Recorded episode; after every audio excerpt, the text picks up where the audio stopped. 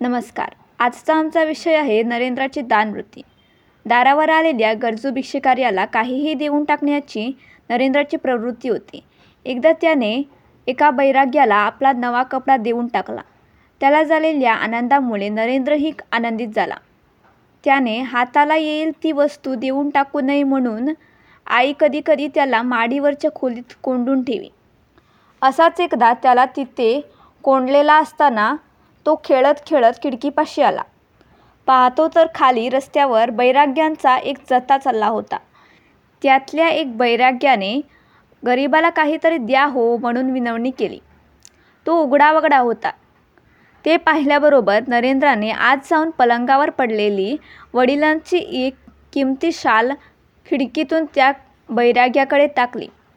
पुढे मोठा झाल्यावर तर नरेंद्राने संन्यास घेऊन आपले सर्व जीवनच समाजाला देऊन टाकले. गरिबांचे दुःख त्यांना पाहवत नसे आणि त्यांची स्थिती सुधारण्यासाठी आपण काय करू शकू? याचे ते सदैव विचार करीत.